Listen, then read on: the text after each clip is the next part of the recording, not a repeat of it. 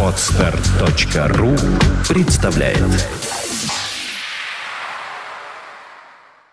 Свободное радио Компьюлента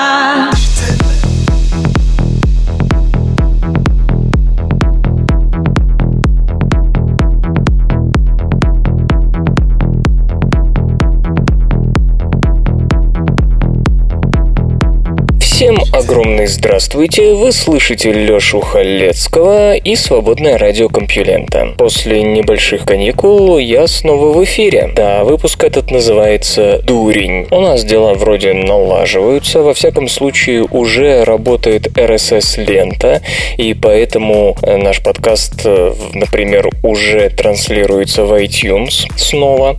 Правда, за это время некоторые слушатели успели понаставить плохих оценок к нашему подкасту в iTunes, так что, пожалуйста, исправьте это, поставив 5 звездочек. Да, вот так э, люди не разбираются, что происходит, просто нет подкаста и давай плохие оценки лепить.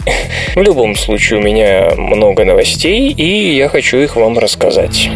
Наука и техника 10 видов, которые потрясли мир в 2012 году.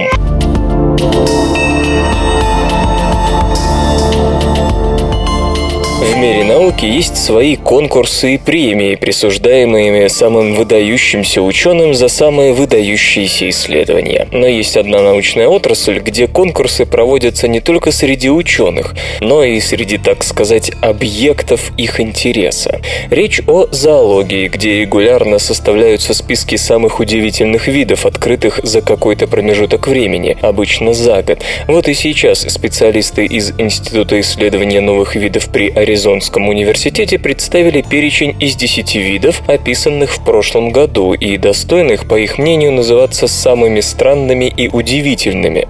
Это делается уже 6 лет подряд, а публикация списка приурочена ко дню рождения Карла Линнея, великого естествоиспытателя XVIII века, которого без преувеличения можно назвать отцом современной зоологии. Всего в прошлом году на места в финальной десятке было номинировано 140 видов из самых разных групп, от бактерий до млекопитающих. Понятно, что жюри при конечном отборе руководствовалось критериями исключительности и необычности, которые, впрочем, могли проявляться в чем угодно. Например, организм мог иметь необычные параметры или быть исключительно редким, или жить в сверхтруднодоступной области. Итак, по порядку. Открывает список растения виола лиллипутана, которое, как можно понять по родовому названию, относится к фиалкам. Растет оно в одной единственной точке на земном шаре, и точка эта располагается в высокогорных Андах на территории Перу. Виола лилипутана любит луга в засушливых местах на местных плато. Другая удивительная черта победителя, кроме труднодоступности ареала, крохотные размеры. Надземная часть фиалки равна примерно одному сантиметру. Оттого виола лилипутана относится к одним из самых крохотных двудольных растений. Любопытно, что образцы виола лилипутана впервые попали в руки ученых еще в 60-е, но до сих пор никто не удосуживался внимательно присмотреться к растению. В результате, как новый вид, эта фиалка была описана только сейчас. Под номером 2 значится хищная губка Хондрокладия лира, которая живет на глубине свыше 3000 метров в северо-восточной части Тихого океана, неподалеку от Калифорнии Калифорнийского побережья. Внешне хондрокладия лира напоминает сложную арфу или лиру. На нескольких горизонтальных лучах, которых может быть от 2 до 6, отходящих от общего центра, сидят вертикальные отростки, параллельные друг другу, но разные по высоте, напоминающие струны. Этих струн может быть более 20, и на конце у них часто присутствует шарообразное утолщение, похожее на набалдашник на старых кроватях. Губка питается планктоном, и такая разветвленная форма помогает ей, не сходя с места, охотиться на большом пространстве. Активно бегать за добычей, как мы понимаем, губка не может. За губкой идет мартышка Церцопитекус ламамиенсис, открытая в бассейне реки Ламами, что в Демократической Республике Конго. В последний раз новый вид обезьян в Африке был найден 28 лет назад. Местные жители, впрочем, давно знают эту мартышку, так что новым вид стал только для зоологов. Впервые исследователи увидели пойманных молодых Церцопитекус ламаниенсис в 2007 Как показала практика, в природе этих обезьян проще услышать, нежели увидеть, так как мартышки исполняют довольно громкие хоровые номера на рассвете. Вид находится под угрозой уничтожения, ибо туземцы активно охотятся на мартышек ради их мяса. В высокогорных лесах Западной Панамы был обнаружен еще один вид, который привлек внимание жюри. Это змея Сибон ноаламина. Ее окраска напоминает расцветку кораллового аспида, но это лишь мимикрия. Сибон ноаламина безвредна и питается исключительно небольшой и мягкотелой добычей – улитками, слизнями, червями, яйцами амфибий. Вид под угрозой уничтожения, так как живет там, где идет интенсивная добыча руды.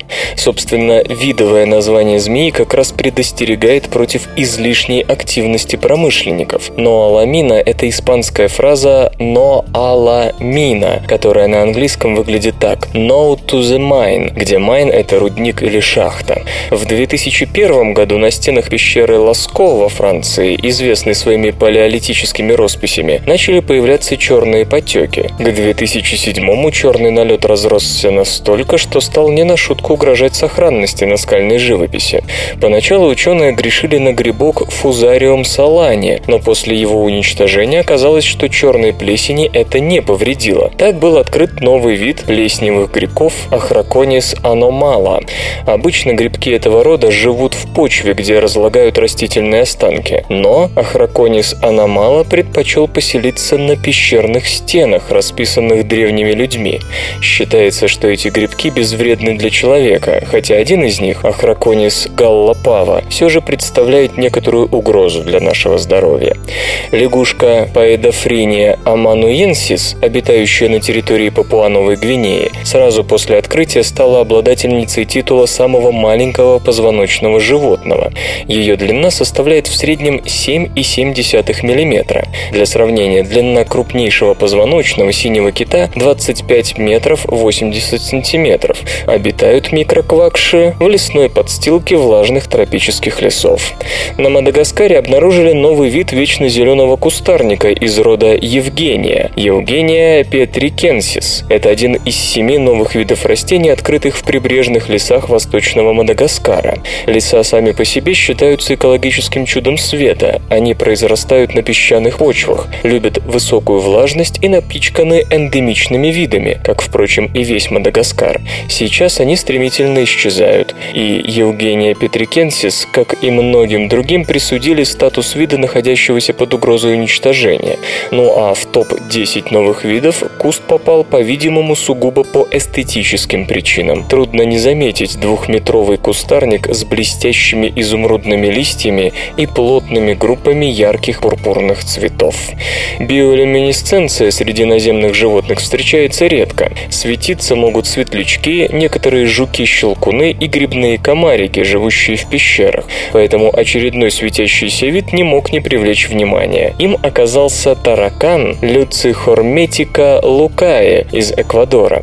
Любопытно, что светящиеся органы у Люцихорметика расположены там же, где и у одного из ядовитых жуков-щелкунов, так что в данном случае биолюминесценция используется для мимикрии. Впервые с этим насекомым ученые столкнулись 70 лет назад, но как новый вид его опять-таки описали только сейчас. Вполне возможно, что этот таракан уже исчез с лица Земли, так как с 2010 года он больше не попадался в руки исследователей. История открытия златоглазки Семакриза Джаде из Малайзии, пожалуй, даже более интересна, чем сам вид. Впервые ее сфотографировали в парке около Куала-Лумпура, а фото выложили на Flickr. Там ее и нашли зоологи, опознав в этом нежнейшем насекомом с необычным темным пятном на крыльях новый вид. Выдающийся пример того, как социальные сети могут послужить фундаментальной фундаментальной науке, даже таким ее неинтересным областям, как зоологическая систематика. Напоследок новый ископаемый вид насекомых – комаровка Юрацимброфлебия гингофолия, которую исследователи едва не перепутали с растением. Современные скорпионницы или скорпионовые мухи, к которым относятся комаровки, добывают себе пищу, сидя в засаде на нижней стороне листьев растений. Это древняя группа, и новый ее представитель, Юрацимброфлебия гингофолия, был обнаружен вместе с листьями гинго в отложениях, относящихся к середине юрского периода. Чтобы не спугнуть добычу, эти странные насекомые должны как можно сильнее сливаться с окружением, и им это удавалось на славу. Их крылья так похожи на листья гинго, что поначалу ученые именно листьями их и посчитали. Это довольно редкий случай, когда насекомое подражает, точнее подражало голосеменным растениям. Юрацимброфлебия, напомню, обитала где-то 165 миллионов лет назад, то есть еще до того, как Землю заполонили цветковые растения, и насекомые начали строить отношения уже с ними. Как видим, критерии, по которым отбирали 10 самых любопытных видов прошлого года, весьма и весьма различны. С одной стороны, не каждый день обнаруживают новый вид млекопитающих, да еще и приматов. С другой, опять же, не каждый день новый вид отыскивают по его фотографии во Фликре. Вы спросите, а зачем нужны такие списки? Ответ таков – исключительно для пиара в благородных целях. Это один из способов привлечь внимание людей к проблеме биоразнообразия, которая, увы, неуклонно и стремительно сокращается.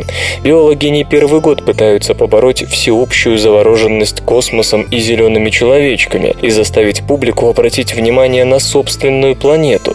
Чем чревато сокращение биоразнообразия, может рассказать любой эколог, но многим это кажется слишком скучным. Человек любит удивляться, так пусть хотя бы задумается над тем, что с исчезновением видов у него будет все меньше поводов к удивлению.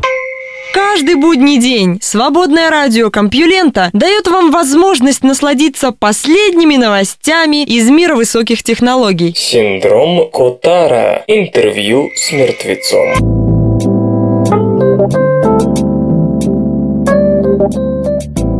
В больнице я снова и снова говорил им, что таблетки не помогут, потому что мой мозг мертв. Я потерял обоняние и вкус. Мне не надо было есть, говорить, что-то делать. В конце концов, я отправился на кладбище, потому что там я был ближе всего к смерти.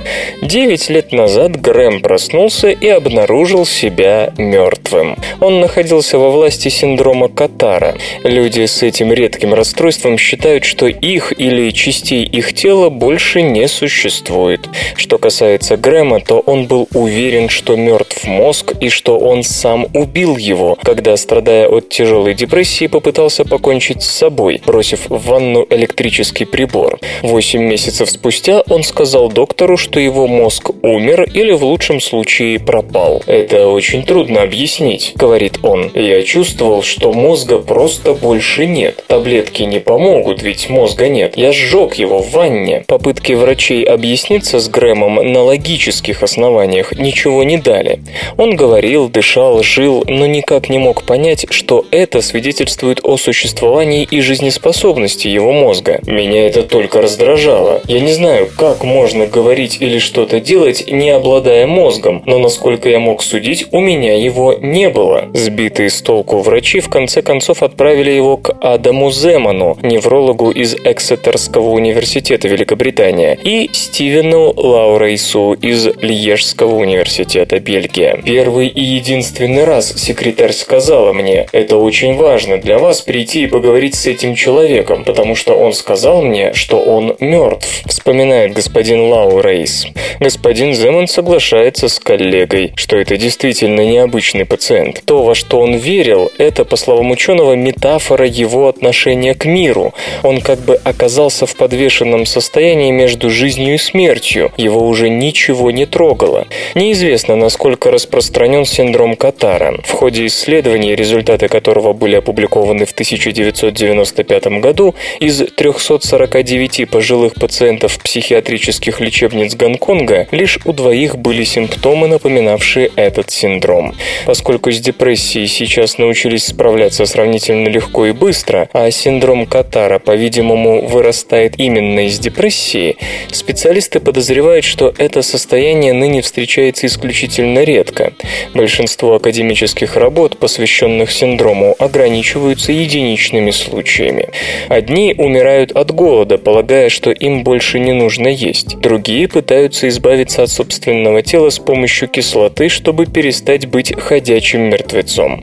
За Грэмом следили не только медработники, но и его братья. Он принимал пищу, но ничего не доставляло ему радости. «Я не хотел видеть людей. В этом не было никакого смысла», — говорит он. «Я ни от чего не получал удовольствия. Раньше я боготворил свою машину, а теперь и близко к ней не подходил. Все, что меня интересовало, ушло. Даже сигареты, которыми он раньше наслаждался, ничего ему не давали. Я потерял обоняние, утратил вкус. Нет никакого смысла в еде, ведь я мертв. Напрасно что-то говорить, ведь мне нечего сказать. У меня нет никаких мыслей. Все бессмысленно. Изучение мозга Грэма с помощью позитронно-эмиссионной томографии, причем никогда еще эта технология не применялась в случае синдрома Катара, позволило Земану и Лаурейсу понять, в чем дело. На значительной территории лобной и теменной областей метаболическая активность оказалась шокирующе низкой, настолько низкой, что напоминала показания человека, находящегося в вегетативном состоянии. Некоторые из этих участков входят в так называемую сеть пассивного режима работы мозга Default Mode Network, комплексную систему деятельности мозга, которая, как считается, порождает сознание и мышление. Благодаря этой сети мы вспоминаем события прошлого, осознаем самих себя, воспринимаем свои мысли и чувства, получаем представление о себе как о субъекте действия. Я занимаюсь позитронно-эмиссионной томографией уже 15 лет и ни разу не встречал человека, который был бы на ногах, мог общаться, но при этом обладал подобной аномалией, признается господин Лаурейс. Его мозг работал так, словно человек находится под наркозом или спит. Насколько мне известно, это совершенно уникальное явление для мозга бодрствующего человека. Но господин Земан указывает на то, что полученная картина могла стать результатом приема антидепрессантов, да и в любом случае неразумно делать слишком много выводов из обследования одного человека. Тем не менее, ученый тоже считает, что именно этот неправдоподобный метаболизм изменил его восприятие мира и себя. Мы еще очень многого не знаем о сознании, подчеркивает господин Лаурейс. Для Грэма сканирование мозга почти ничего не значило. Я чувствовал себя очень плохо, говорит он. К тому времени у него почернели зубы, потому что мертвецы не чистят зубов.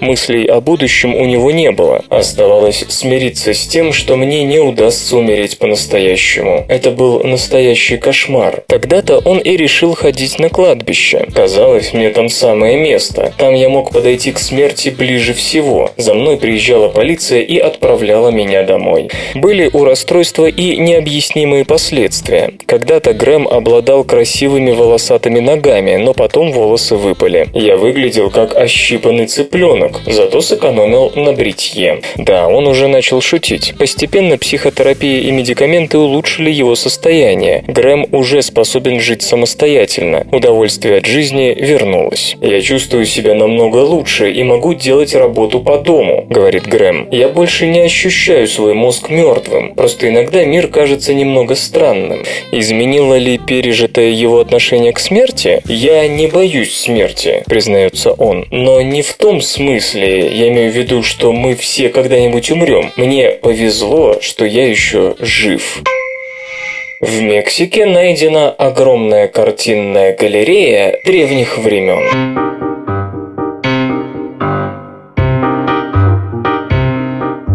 4926 древних наскальных рисунков обнаружено на 11 стоянках близ мексиканского города Бургос в штате Тамаулипас. Красным, белым, черным и желтым изображены охота, рыболовство и собирательство, а также олени, ящерицы и сороконожки.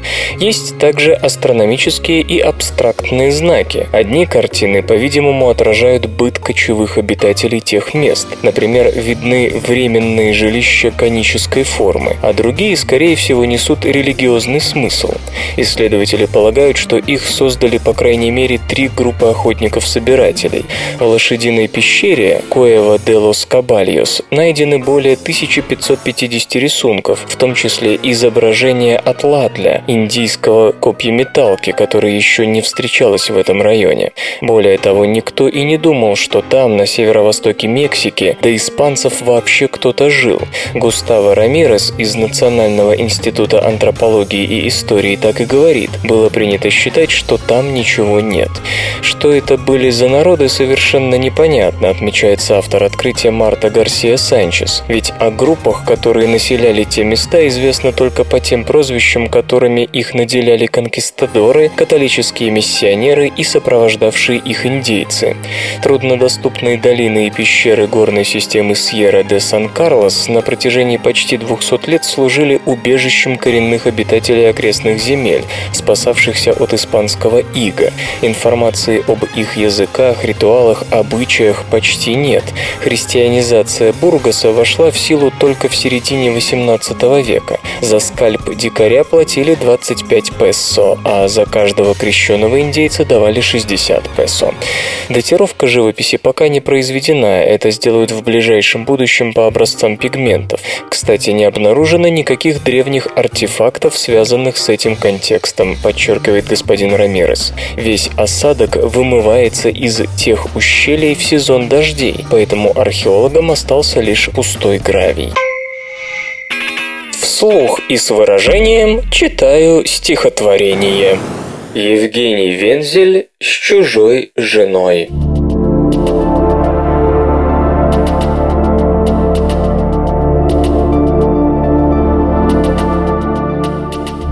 Чужой женой, украв ее у мужа, ночную водку дружно пили мы.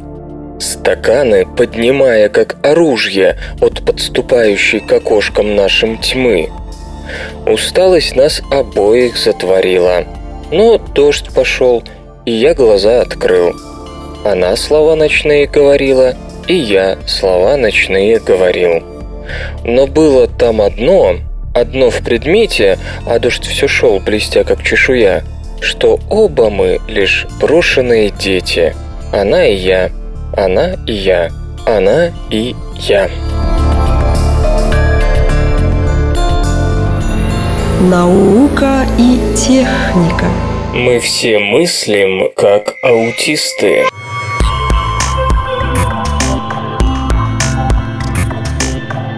Великих шахматистов или хороших программистов не принято отправлять в психиатрические лечебницы, хотя далеко не каждый способен повторить их достижения. Точно так же не надо спешить объявлять аутистов ненормальными из-за того, что они отличаются от других. Известная американская исследовательница и защитница людей, страдающих аутизмом, Темпл Грэндин и публицист Ричард Панек выпустили книгу, в которой задались трудным вопросом. Не слишком ли мы спешим поставить диагноз здоровому человеку? Аутизм, что это в сущности такое? У него множество форм, кое объединяет неспособность жить в коллективе, то есть распознавать выражения лиц и жесты, с помощью которых мы создаем единое пространство диалога. Например, если вы многозначительно покажете на что-то глазами, аутист не поймет уже того, что вы пытаетесь передать ему некое сообщение. Но разве каждый из нас может сделать и понять понять то, что могут сделать и понять другие, есть люди, мыслящие наглядно, картинками, а есть такие, которые предпочитают вербальное мышление. Есть люди, которые не разбираются в математике. Есть люди, которые не понимают, что другие находят в Бахе и Бетховене. Есть люди, считающие, что фильмы Филлини ни о чем. Есть люди, в голове которых не укладывается, как можно пропустить финал Лиги Чемпионов. Кто-то пишет слова, а кто-то работает молотком молотком. Не напрасно же говорят, сколько людей, столько и мнений. Мы все разные. Почему же ту часть людей, которые мыслят не так, как мы, принято считать ненормальными? В том-то и дело, считают авторы, что аутисты – это люди, которые просто по-другому мыслят. Этот тип мышления госпожа Грэндин называется паттерн thinking – схематичное мышление, и доказывает, что ничего необычного в нем нет. Вспомните, как мыслят программисты, или должны мыслить, если хотят написать написать рабочий код. Программа, как они сами признаются, представляется им в виде ветвистого древа, и аутисты, госпожа Грэндин приводит в пример своих знакомых, способны, бросив взгляд на код, увидеть это древо и тем самым распознать ошибки, из-за которых различные части схемы неправильно переплетены. Написать программу – это как составить кроссворд или судоку, или взять шахматы. Что отличает гроссмейстера от человека, который знает, как ходят фигуры? Прекрасная память на сыгранные партии? Умение просчитать варианты на много ходов вперед? Нет, не только. Способность увидеть лучшее продолжение в сложившейся ситуации. Вот в чем секрет. И вновь мы сталкиваемся с аутистическим мышлением. Хороший шахматист видит на доске разветвленную схему и в сплетении тропинок выбирает самый эффективный путь к победе. Почему Таль победил Ботвинника, а через год Михаил Моисеевич вернул себе титул? Потому что в первом матче, по их собственным признаниям, Талю удавалось создавать такие позиции, в которых он чувствовал себя как рыба в воде. Неясные и очень сложные ситуации с острой игрой, где приходилось полагаться на интуицию. А в матче реванша разобравшийся во всем Ботвинник уже не позволял сопернику добиваться подобного расположения фигур. Вспомните психологическую игру Эммануэля Ласкера, который готов был пойти на ухудшение своей позиции, лишь бы она оказалась неудобной для конкретного противника, и который долго избегал встречи с Капабланкой, понимая, что с этим господином такой номер не пройдет. Почему Каспаров проиграл Крамнику? Незнакомые, неудобные схемы, предложенные претендентом, не позволили великому шахматисту развернуть свою знаменитую атакующую мощь, и все решила одна случайная ошибка. Грэндин и Панек считают, что мы напрасно стремимся разложить все по полочкам, отделить одно от другого. Примеров тому масса. Однажды Стив Джобс сказал, что потребителю не важно, насколько современные технологии заключены внутри гаджета. Главное, чтобы было красиво и удобно. В 2010 году увидел свет iPhone 4 с его знаменитой антенной, которую не раскритиковал только ленивый. С одной стороны, внешняя антенна действительно улучшала прием сигнала, но если взяться за нижний левый угол аппарата, прием резко ухудшался. Apple и лично Джобсу пришлось долго оправдываться и даже выпустить специальный футлярчик, который был то платным, то бесплатным, в общем, та еще катавасия. Модель, правда, продавалась на ура, но осадок остался. А все почему? Потому что слишком много думали о красоте в противовес инженерным решениям, потому что разделили то и другое. В действительности все способы мышления связаны, и связь эта известна с давних пор. Например, наука и искусство. Аккорды, ритмы, лады, октавы – все это описывается математическим языком уже не одну тысячу лет, но композиторам не надо знать математику, чтобы сочинять прекрасную музыку. А помните позднего Ван Гога «Завихрение в небесах»? Это было написано в 80-х годах 19 века, а в 2006 математики обнаружили, что эти детали хорошо соответствуют формулам турбулентности в жидкости, выведенным в 30-х годах 20-го. Ван Гог не только не знал об этих формулах, но и знать не мог. В 1990-м австралийский физик Ричард Тейлор обнаружил фрактальную геометрию в картинах Джексона Поллока, хотя на первый взгляд может показаться, что это лишь случайный набор пятен. Поллок творил в 40-х, 50-х 20 века, а фрактальная геометрия родилась в 70-х. Заодно стало возможным отличать подлинники Поллока от подделок, где действительно царит хаос. В 40-х годах прошлого века вместо того, чтобы мучиться с уравнениями квантовой теории поля, Ричард Фейман перешел на простенькие диаграммы. А помните его часы, иллюстрирующие квантовую электродинамику? Иными словами, паттерн синкинг лежит в основе человеческого мышления вообще. Мы видим систему даже в случайном наборе данных, например, в форме облаков или кофейной гущи. Работает это у всех по-разному, но вместо того, чтобы отделять агнец от козлищ, нашему обществу следует вспомнить старую парадигму «я человек и я несовершенен». Так давай я помогу тебе, а ты поможешь мне. И иногда единственный, кто может помочь, это человек, мыслящий как аутист. На сайте компьюлента.ру вас встретят, обогреют, накормят и расскажут последние новости. Очень большой телескоп поздравил себя с 15-летием.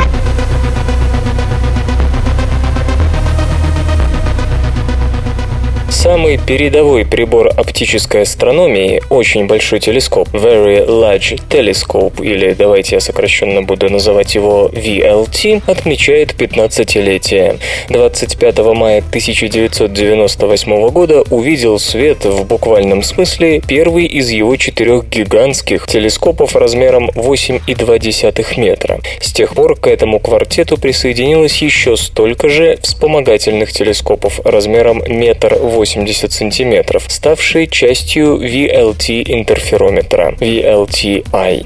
Сегодня это один из самых мощных и продуктивных наземных астрономических инструментов. В 2012 году на основе данных, полученных VLT и VLT-I, было опубликовано более 600 научных работ, выше только Хаббл. И в первую очередь благодаря ему Европейская Южная обсерватория самая продуктивная на планете. Себя и нас VLT поздравляет с замечательным изображением звездной колыбели, мощных скоплений пыли на фоне розового облака светящегося газа IC-2944. Капли чернил расплываются в клубничном коктейле, сформированные мощным излучением молодых светил. Фотографию вы, естественно, можете увидеть на странице этой новости на сайте Компьюленты. Межзвездные облака пыли и газа – это те питомники, в которых рождаются и растут новые звезды. Туманность IC-2944 связана с ярким звездным скоплением IC-2948, и данными названиями порой обозначается весь этот участок космоса. На фотографии вы можете увидеть несколько звезд этого кластера, а вообще в той части неба много подобных туманностей, которые внимательно изучаются астрономами, желающими проникнуть в тайное образование звезд. Трудно поверить, но это изображение облака, расположенного от нас на расстоянии всего около 6,5 тысяч световых лет в направлении южного созвездия Центавр, получено с Земли в оптической части спектра. Это самая четкая картинка данного объекта, полученная при наблюдениях с Земли. Эмиссионные туманности вроде IC-2944 состоят в основном из водорода, который светится своеобразным оттенком красного под интенсивным излучением многочисленных ярких новорожденных звезд. На этом фоне хорошо видны таинственные темные непрозрачные сгустки холодной пыли – глобулы Бока. Они названы в честь голландского и американского астронома Барта Бока, который первым обратил внимание на них в 40-х годах прошлого века как на возможное место звездообразования. А облака называются глобулами Теккерея. Они были обнаружены английским астрономом Дэвидом Теккереем в 1950 году. В более спокойных местах крупные глобулы Бока порой разрушаются и тем самым формируют новые звезды, а здесь они находятся под ожесточенным обстрелом ультрафиолетового излучения. Они размыты и фрагментированы, словно куски масла на горячей сковороде. Вполне вероятно, что глобулы Теккерея будут уничтожены прежде, чем распадутся и образуются звезды. Изучать глобулы Бока нелегко, поскольку они непроницаемы для видимого света. Не так-то просто наблюдать, что происходит у них внутри, поэтому необходимы инструменты, работающие в инфракрасной или в субмиллиметровой частях спектра, которых пылевые облака с температурой лишь на несколько градусов превышающей абсолютный ноль выглядят яркими. Такие исследования Global Теккерея подтвердили, что сейчас в них нет никакого звездообразования. Эту часть неба некогда фотографировал и космический телескоп Хаббл. Изображение, полученное инструментом FORCE, очень большого телескопа Европейской Южной обсерватории в Паранале на севере Чили, охватывает более обширный участок неба. Игры. О чем мечтают хардкорные консольные игроки?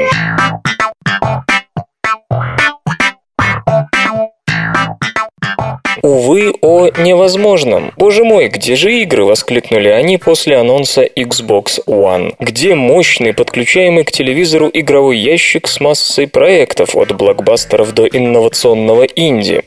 Извините, пацаны, но вы фантазеры. Вы еще не устали слушать и читать об Xbox One? Даже если устали, я все равно попробую рассказать вам, почему именно такой путь развития выбрали производители. А какой именно путь? А такой, в котором котором желания и потребности хардкорных игроков отошли на второй план, уступив место чаяниям широких масс, у которых игры, возможно, находятся на 777 месте по важности. Уже из пресс-конференции Microsoft было понятно, что консоль теперь не столько про игры, сколько про развлечения, а это телевидение, музыка, кино, социальные сети. Боже мой, а как же игрушечки? Поверить не могу, что они столько говорили о ТВ. Да я клал на ваш спорт с прибором. В последний раз я бегал в пятом классе. И что, кроме Madden и Call of Duty поиграть больше не во что? Microsoft, ты мертва для меня. Вот лишь малая часть того, что кричали хардкорные консольные игроки во время презентации. Что ж, отвечаю. Не будем заблуждаться. Игрокам действительно есть о чем подумать. Отсутствие обратной совместимости, в то время как на коллекции игр для Xbox 360 потрачены сотни и тысячи долларов, опасения за судьбу бывших в употреблении игр, неопределенность с постоянным интернет-соединением, запрет на самостоятельное издание игры на приставке сторонними компаниями, так или иначе, после запуска консоли производителю наверняка придется решать эти проблемы. Ну а вы, игролюбы, вы точно понимаете, чего хотите? Хотя, постойте, о ваших помыслах не знает только ваша бабушка. Нужен мощный подключаемый к телевизору игровой ящик с бездной проектов, от блокбастеров до инновационного инди, а еще удобный геймпад. Консольная аудитория, для которой игры стоят во главе интересов, не пользуется персональными компьютерами по религиозным причинам. Необходимо решать вопросы совместимости, обладать хотя бы минимальной технической грамотностью, бороться с периодическими ошибками в играх из-за несовместимости аппаратного или программного обеспечения. Нет, им подавай консоль, которую запустил и играй. Но много ли компаний производят приставки, отвечающие вашим интересам? В 2006 году Nintendo встряхнула рынок, выпустив Wii. Долгое время она была на недосягаемой высоте, но в последние годы начала сдавать. Технически приставка уже давно не конкурент Xbox 360 и PlayStation 3. Последние выдают куда лучшую картинку, хотя и сами отрехлели. Ну а новая Wii U мало того, что плохо продается, так даже с текущим поколением консолей с трудом соперничает. Что ж, Nintendo из списка претендентов на консоль мечты вычеркиваю. Потесню и Microsoft, ведь ее цель – центр домашних развлечений для гостиной, а не игровой агрегат в незамутненном виде. По сути, одна Sony прямо объявила, что ее целевая аудитория – настоящие игроки. Ее высокотехнологичная PlayStation 4 ориентирована именно на хардкорных граждан, предлагает бесплатную многопользовательскую игру, а не взимает по 60 долларов в год лишь за возможность сыграть в онлайне. Компания вкладывает деньги в инди-разработчиков и готова выпускать настоящие шедевры вроде Journey. Microsoft на подобный артхаус плевать. Бесконечные Halo и Forza при минимуме рисков, тогда как Sony ставит на совершенно новые серии вроде Heavy Rain и The Last of Us. Казалось бы, вот оно счастье. Увы, финансы поют о другом. За прошедший финансовый год бизнес PlayStation принес 7 миллиардов 200 миллионов долларов выручки на 12,2% меньше, чем в прошлом отчетном периоде. Операционный доход всего 17 миллионов 200 тысяч долларов, то есть упал аж на 94%. При этом, если просуммировать результаты с 2000 года, получается, что бизнес PlayStation вообще убыточен. 3 миллиарда 100 миллионов долларов убытка. И все равно компания заточена под настоящих игроков. Значит, у Microsoft все хуже? Нет, не угадали. Entertainment and Devices Division с того же 2000-го понес убытки в размере почти 8 миллиардов. Но отличие в том, что здесь тренд положительный. Мы не знаем, сколько было заработано или потеряно на одной лишь Xbox 360, поскольку упомянутое подразделение отвечает за широкий спектр товаров и услуг. Но, по крайней мере, заметна положительная тенденция и желание что-то изменить. Почему же за столько лет никто не сумел создать мощную игровую станцию, способную приносить доход? Почему Nintendo не справилась? Почему Sony бьется из последних сил, а Microsoft превратила Xbox One в некий сопутствующий телевизору девайс? Некоторые аналитики прямо говорят, потому что консоли умерли. По крайней мере в том виде, в котором мы привыкли их видеть. Выходит, хардкорные игроки хотят не просто чего-то недостижимого, но попросту невыполнимого в реалиях современного бизнеса. Старая схема не работает, и ни одна компания уже не сможет продать 500-долларовое устройство, рассчитанное исключительно на игры, стоящие, к слову, по 60 долларов за штуку. Возможно, у Microsoft ничего и не выйдет, но вполне вероятен и другой сценарий. Схема со всеми этими кабельными каналами, ТВ-программами, сериалами, онлайновой музыкой, облачными сервисами и играми в качестве небольшого сегмента развлечений может оказаться единственно возможной для выживания компании.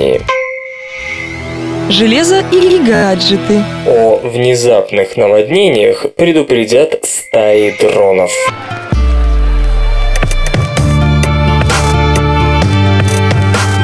В научно-технологическом университете имени короля Абдалы, Саудовская Аравия, создается довольно любопытная техническая система предупреждения о внезапных наводнениях, причиной которых могут быть ливневые паводки или, скажем, прорывы плотин. Существующие службы предупреждения, а равно и теоретические модели таких систем, хороши в тех случаях, когда регион соответствует ряду условий, способствующих возникновению внезапного наводнения, но и они не способны дать точный ответ на самый главный вопрос – в каком именно месте и когда ударит стихия.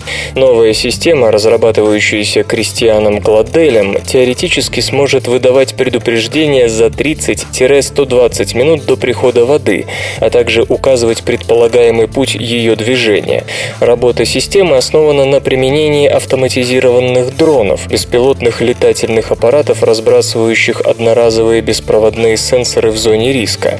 Эти датчики изготовлены выполненные с помощью печати на бумаге, играют роль локальных меток. Они передают уникальный код в небольшом радиусе. Оказавшись в водном потоке, сенсоры быстро меняют местоположение, и дроны получают соответствующий сигнал. Далее информация отсылается в централизованную базу данных, где обрабатывается и интерпретируется. В результате получается компьютерная модель возможного наводнения и пути его распространения. Кристен Расмуссен, занимающийся вопросами внезапного внезапных наводнений в Вашингтонском университете в Сиэтле, считает, что предложенная схема может быть совмещена с существующими методами предупреждения стихийных бедствий, что только повысит точность предсказаний.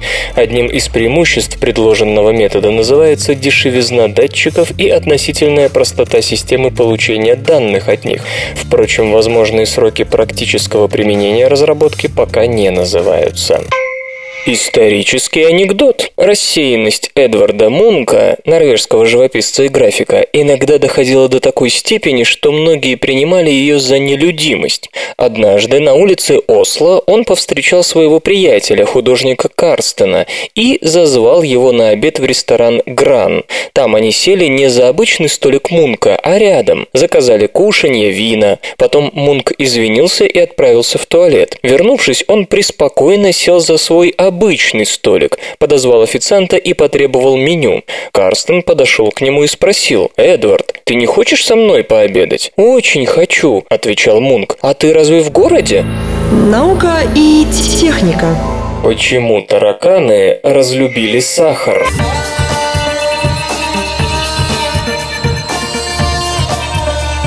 Мы считаем насекомых самыми отъявленными сладкоежками. И муха, и таракан, и муравей готовы в буквальном смысле отдать жизнь, чтобы добраться до сиропа, сладкой воды, варенья или кусочка сахара. Любовь насекомых к сладкому используется, например, в ловушках для тараканов, которые заманивают жертв сахарными ароматами. Однако невероятная приспособляемость насекомых и тут им помогла. Ловушки со сладкими инсектицидами вошли в употребление в середине 80 80-х. Однако со временем исследователи стали замечать, что тараканы избегают глюкозу, причем отвращение к ней передавалось из поколения в поколение. Впрочем, ничего необычного тут нет. Сладкая ловушка – это лишь один из факторов естественного отбора, а потому эволюция начала благоприятствовать тем особям, которые разлюбили сладкое. Органами вкуса у насекомых служат волосовидные структуры в ротовом аппарате, к которым подходят периферические вкусовые нейроны. Всего насекомые различают четыре вкуса – сладкое, соленое, горькое и вкус воды. Обычно сладкий сигнал побуждает таракана съесть то, что он попробовал, тогда как горький, наоборот, вызывает отвращение. Аяка Вада Кацумата, Джулс Сильверман и Коби Шал из Университета Северной Каролины предположили, что у новых поколений рыжих тараканов, которые пережили популярность сладких инсектицидов, вкус глюкозы должен вызывать чувство опасности, то есть он должен казаться им горьким, а не сладким. Действительно, глюкоза у таких тараканов возбуждала те же нейроны, что и кофеин, который насекомые воспринимают как очень горький. Но при этом они с охотой поедали фруктозу, другой моносахарид, родственный глюкозе. Исследователи ставили опыт с тараканами из 19 популяций. В 7 из них были особи, которые испытывали отвращение к глюкозе. В этих случаях реакция на фруктозу и кофеин была той же, что и у обычных тараканов, а вот реакция на глюкозу была обратной. То есть, как пишут авторы в журнале Science, в разных популяциях сработал один и тот же эволюционный механизм защиты от ядовитой глюкозы. Правда, скорость размножения таких бдительных особей была заметно меньше, чем у нормальных тараканов-сладкоежек. Следовательно, мутации, которые предостерегают тараканов от глюкозы, дают преимущество лишь перед лицом реальной угрозы. Если же инсектицида нет, обычные тараканы просто вытеснят мутантных.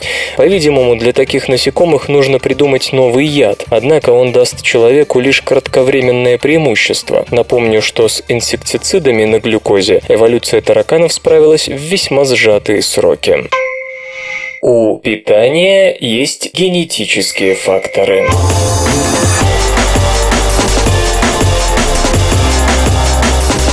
От чего зависят наши предпочтения в еде? От генов, которые отвечают за обоняние вкус, или от культурной традиции? В поисках ответа на этот вопрос генетик Паоло Гаспарини из Университета Триеста отправился в экспедицию по древнему шелковому пути.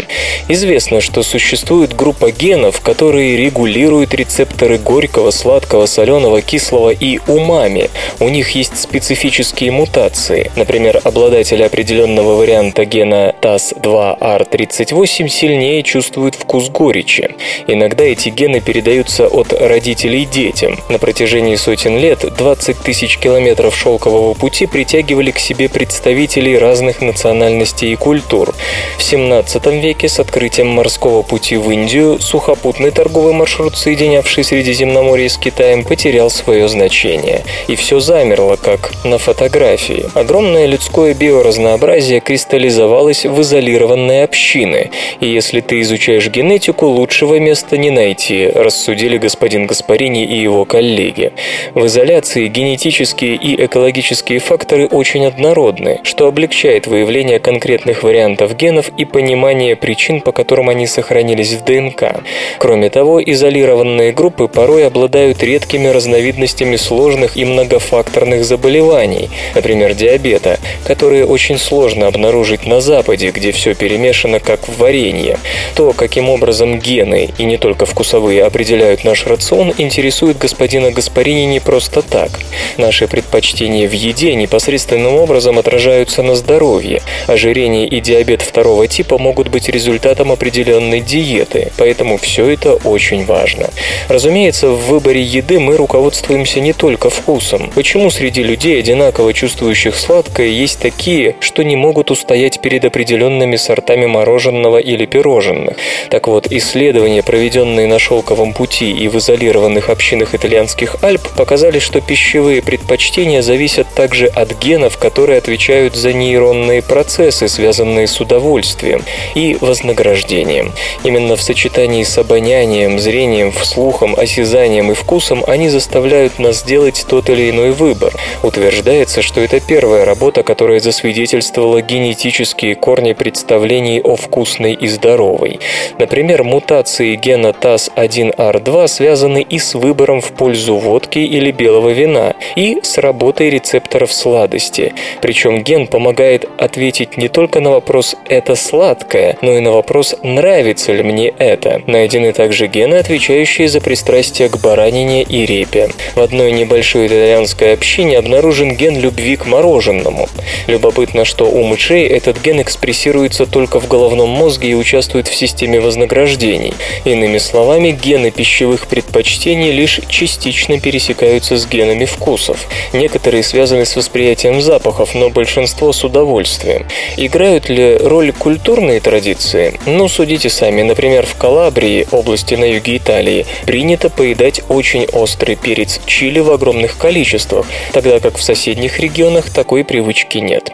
Быть может, некогда в тех местах рос чили, и предки современных калабрийцев адаптировались к нему. Не исключено и обратное. Они начали выращивать перец, потому что были генетически предрасположены к тому, чтобы полюбить его. Что это, традиция или генетика? Результаты исследования пока не опубликованы, ведь собрано огромное количество данных. Добыты образцы ДНК полутора тысяч человек, и секвенирование продолжается.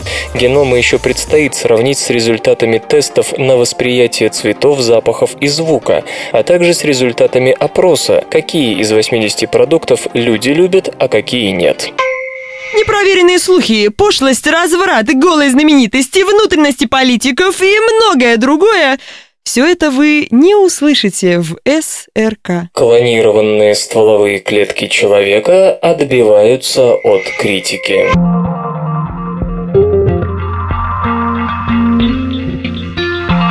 Когда 15 мая в журнале Cell появилась статья группы Шухрата Металипова из Орегонского университета здоровья и науки, посвященная удачному клонированию человеческих эмбриональных стволовых клеток, все, кто писал об этих результатах, в том числе и мы, вспоминали легендарное шарлатанство профессора из Южной Кореи У Сук Хвана.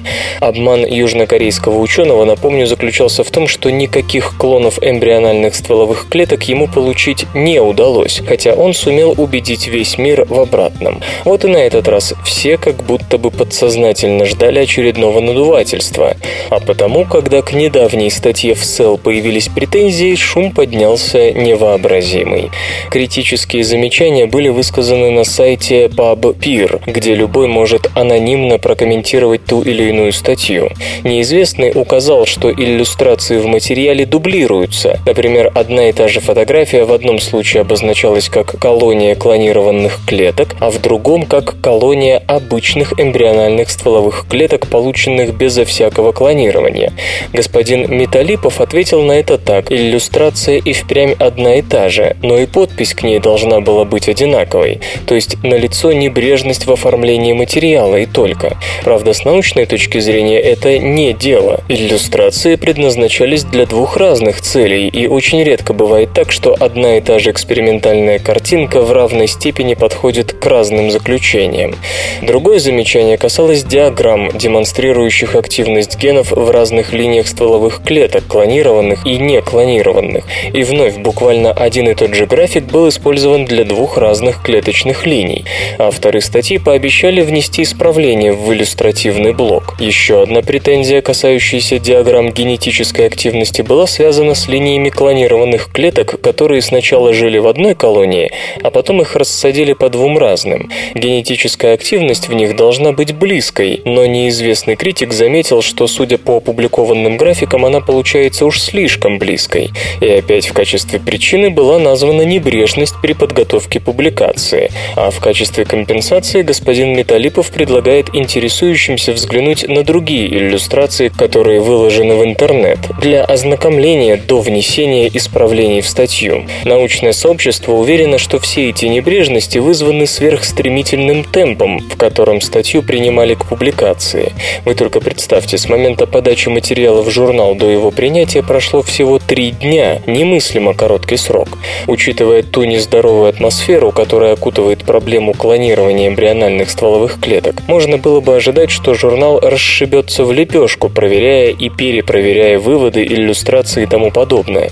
Кстати говоря, говоря, первые подозрения, касающиеся преснопамятных статей у Сук Хвана в 2004 и 2005 годах, закончившиеся полным разгромом результатов, начинались с похожих шероховатостей.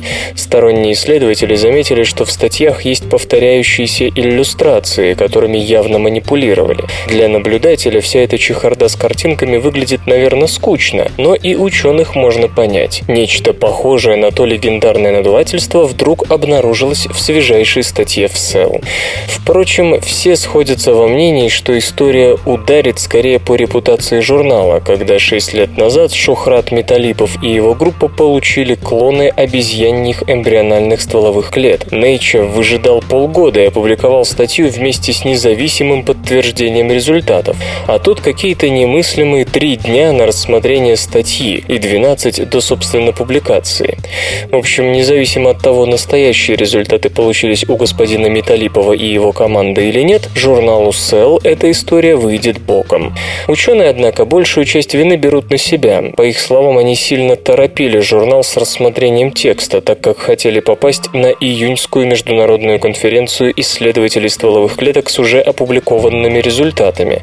Как бы то ни было, авторы работы уверены, что проверки только укрепят их репутацию. Сейчас они готовятся к передаче технологий другим лабораториям, чтобы те тоже попробовали получить клоны эмбриональных человеческих стволовых клеток.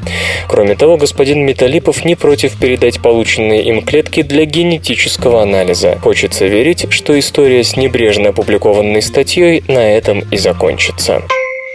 Найден белок чесотки.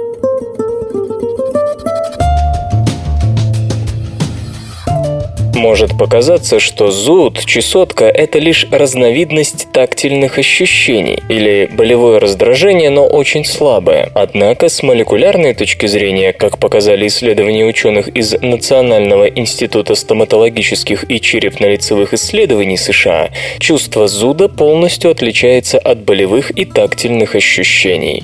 Исследуя рецепторы, отвечающие за чувство прикосновения, боли, тепла и тому подобного, ученые наткнулись на группу нейронов, синтезировавших натриуретический полипептид B, или сокращенно NPPB.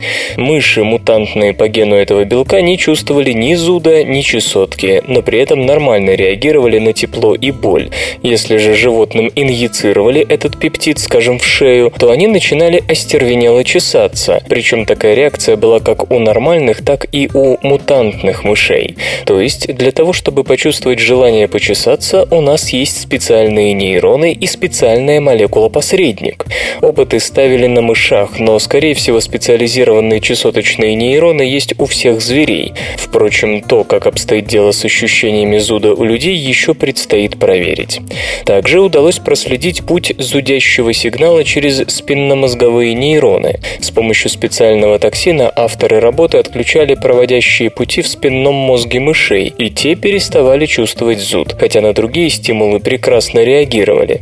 Как пишут ученые в журнале Science, для чесоточного ощущения у нас есть не только специальные рецепторы, но и вообще отдельная проводящая цепь нейронов. Однако дальнейшая реакция на зуд зависит уже от другого белка, так называемого гастрин-высвобождающего пептида. Раньше этот белок считался причиной ощущения зуда, но сейчас удалось показать, что он нужен не для того, чтобы почувствовать зуд, а также для избавления от него. Гастрин-высвобождающий пептид есть только в спинномозговых нейронных путях. В периферических рецепторах его нет. Иными словами, он необходим для проведения чесоточного сигнала, но не для его первоначальной рецепции. Ни гастрин-высвобождающий пептид, ни NPPB поодиночке не обеспечивают ощущение зуда и реакцию на него.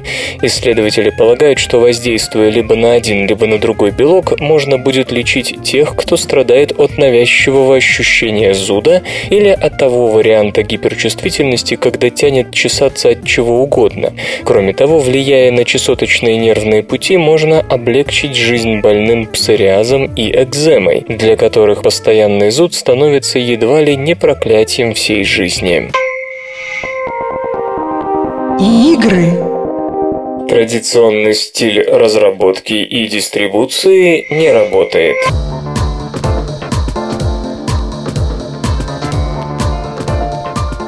Студия Tryon распрощалась с частью сотрудников не потому, что они не нужны, нет – По мнению бывшего генерального директора Скотта Хартсмена, существующая схема производства и распространения ААА игр больше не работает. Одна из серьезнейших проблем – колоссальный рост бюджетов. Рынок ААА игр впал в застой, новинки редки, игроков в основном кормят конвейерными продолжениями крупных серий. Разработчики и издатели больше не рискуют, у них явно выраженная медвежья болезнь. Что случилось с игропромом? Слово бывшему генеральному директору Tryon Worlds Скотту Хартсмену. Господин Хартсмен отреагировал на информацию об увольнениях в своей бывшей компании необычно. Многие аспекты игровой индустрии безнадежно сломаны, заявил девелопер. Ну ладно, а если более детально, что именно не нравится Скотту? Собственно, производство многопользовательских игр, всеобщая любовь к условно-бесплатным проектам, отношение к сотрудникам как к расходному материалу. Я не знаю ни одной компании, которая бы так ужасно относилась к своим работникам, рассказывает Скотт. Никто не хочет рассматривать своих сотрудников как одноразовых разработчиков, даже компании, которые в умах обывателей воспринимаются как зло. Я думаю, что проблема в фундаментальных основах ААА разработки, и тут все равно о многопользовательских играх мы говорим или о других жанрах. Именно поэтому и происходят массовые увольнения. Основная проблема – огромные бюджеты на разработку. Достигнута такая точка развития, когда игры должны быть блокбастерами, чтобы удовлетворить все звенья индустрии – разработчиков, издателей, производителей сопутствующих товаров, дистрибьюторов, торговые точки и в какой-то мере держателей платформ. Речь, конечно, о консолях. Такая же модель действует в кинобизнесе, но в играх она уже перестает работать.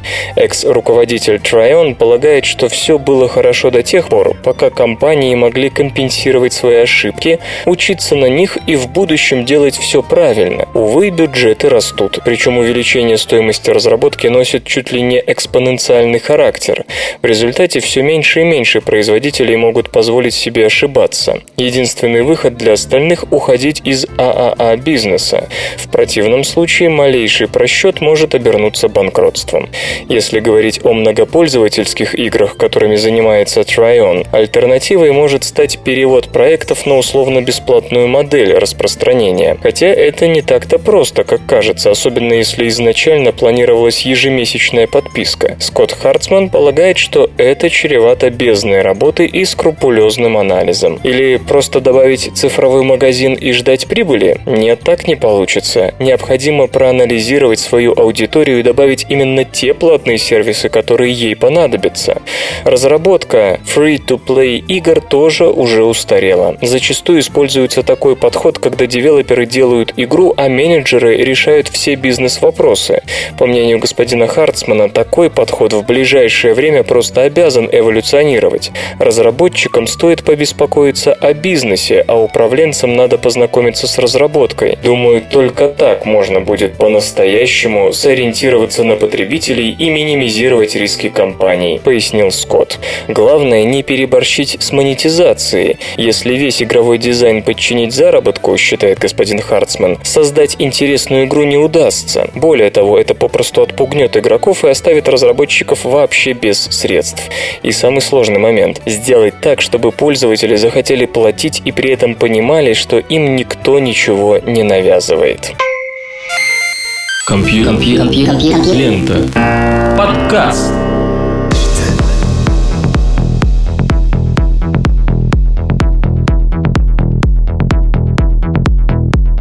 Выпуск под названием «Дурень» свободного радиокомпьюлента подошел к концу. Вы слышали Лешу Халецкого и осталось только песенку послушать. Свободное радио Компьюлента.